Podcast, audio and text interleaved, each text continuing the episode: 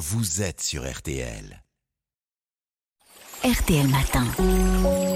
Ça va beaucoup mieux. Avec vous, Jessine Chospé, vous êtes euh, biochimiste et, et l'auteur de la méthode Glucose Goddess. Et on vous retrouve pour de nouvelles idées de petits déjeuners bons pour notre santé. Vous nous disiez que vous aviez euh, grandi en mangeant une crêpe tous les matins. Et là, c'est vrai que j'ai un peu de mal à le croire puisque vous Ouais, me non, depuis trois C'est semaines. vrai, c'est vrai. Je mangeais une crêpe au Nutella tous les matins. Voilà, avant d'aller à l'école. Et du coup, à 11h, j'étais Ah, affamée, bah oui. j'étais épuisée. Et depuis, heureusement, j'ai compris que le sucre au petit déjeuner, c'est vraiment pas la meilleure façon de commencer la journée. Alors justement, depuis ça, vous avez fait des recherches en biochimie et vous insistez sur le fait qu'il faut prendre un petit déjeuner salé pour euh, commencer la journée. Expliquez-nous. Absolument. Donc en fait, si on prend du sucre au petit déjeuner, pendant un petit moment, on va se sentir un peu oh, waouh, un peu réveillé entre guillemets. Mhm. On se sent un peu activé, un peu, un peu voilà, un peu high. Mais en fait, ça c'est pas de l'énergie. Il faut savoir que la sensation qu'on a après avoir mangé du sucre au petit déjeuner, ça c'est de la dopamine qui se libère dans le cerveau. Et la dopamine, c'est l'hormone du plaisir, mais ce n'est pas de l'énergie,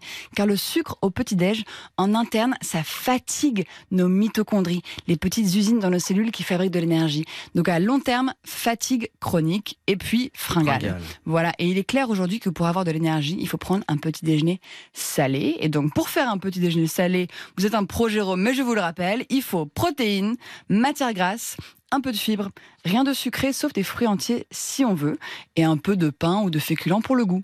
Alors, je serais ravi d'avoir plus d'énergie pendant la journée. Et pour, pour euh, aider à faire ce changement, vous avez des recettes dans votre euh, nouveau livre. On peut en partager quelques-unes là Absolument. Je vais vous partager mon omelette chérie toute fine. Donc la raison pour laquelle j'ai créé cette recette, c'est parce que justement crêpes au Nutella tous les matins quand j'étais jeune, et j'ai voulu créer un remplacement pour les crêpes au Nutella, mais un remplacement salé qui serait pas trop mauvais pour moi. Du coup, écoutez ça.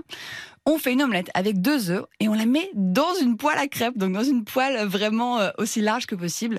Et on met dedans un peu de feta, des tomates cerises, on la plie en deux et ça fait comme une crêpe, mais en fait c'est une omelette, donc c'est bon pour le glucose, donc c'est bon pour Ah. l'énergie. Vous avez également, ça me rappelle euh, ce qu'on voit dans le film Ratatouille. hein. Ouais. Pardon, mes, mes références culturelles. Rien à voir, Voilà, mais oui. mais on voit cette petite crêpe qui est repliée comme ça, euh, cette petite omelette. Alors, vous avez également une recette de petit déjeuner qui s'appelle la pomme en pyjama. Ouais. J'ai trouvé assez sympa.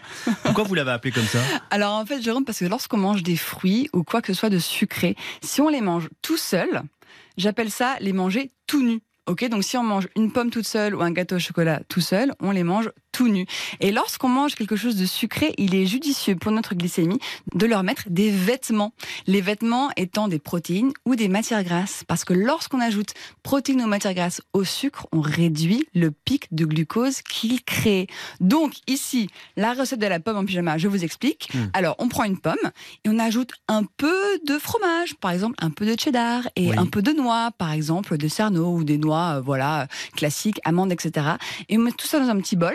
Du coup, la pomme, elle a des vêtements sur elle, elle a des protéines et des matières grasses, du fromage et des noix, et on réduit le pic et ça fait un super petit déjeuner. Et c'est bien meilleur en plus comme ça. Effectivement. Merci beaucoup, euh, Jessine Chospé. Je rappelle que votre livre, La méthode glucose Goddess, est aux éditions Robert Laffont et que dedans, on trouve euh, plein d'autres idées euh, de petits déjeuners sympas. Merci beaucoup. Bon vendredi et à vendredi prochain. Merci Jérôme.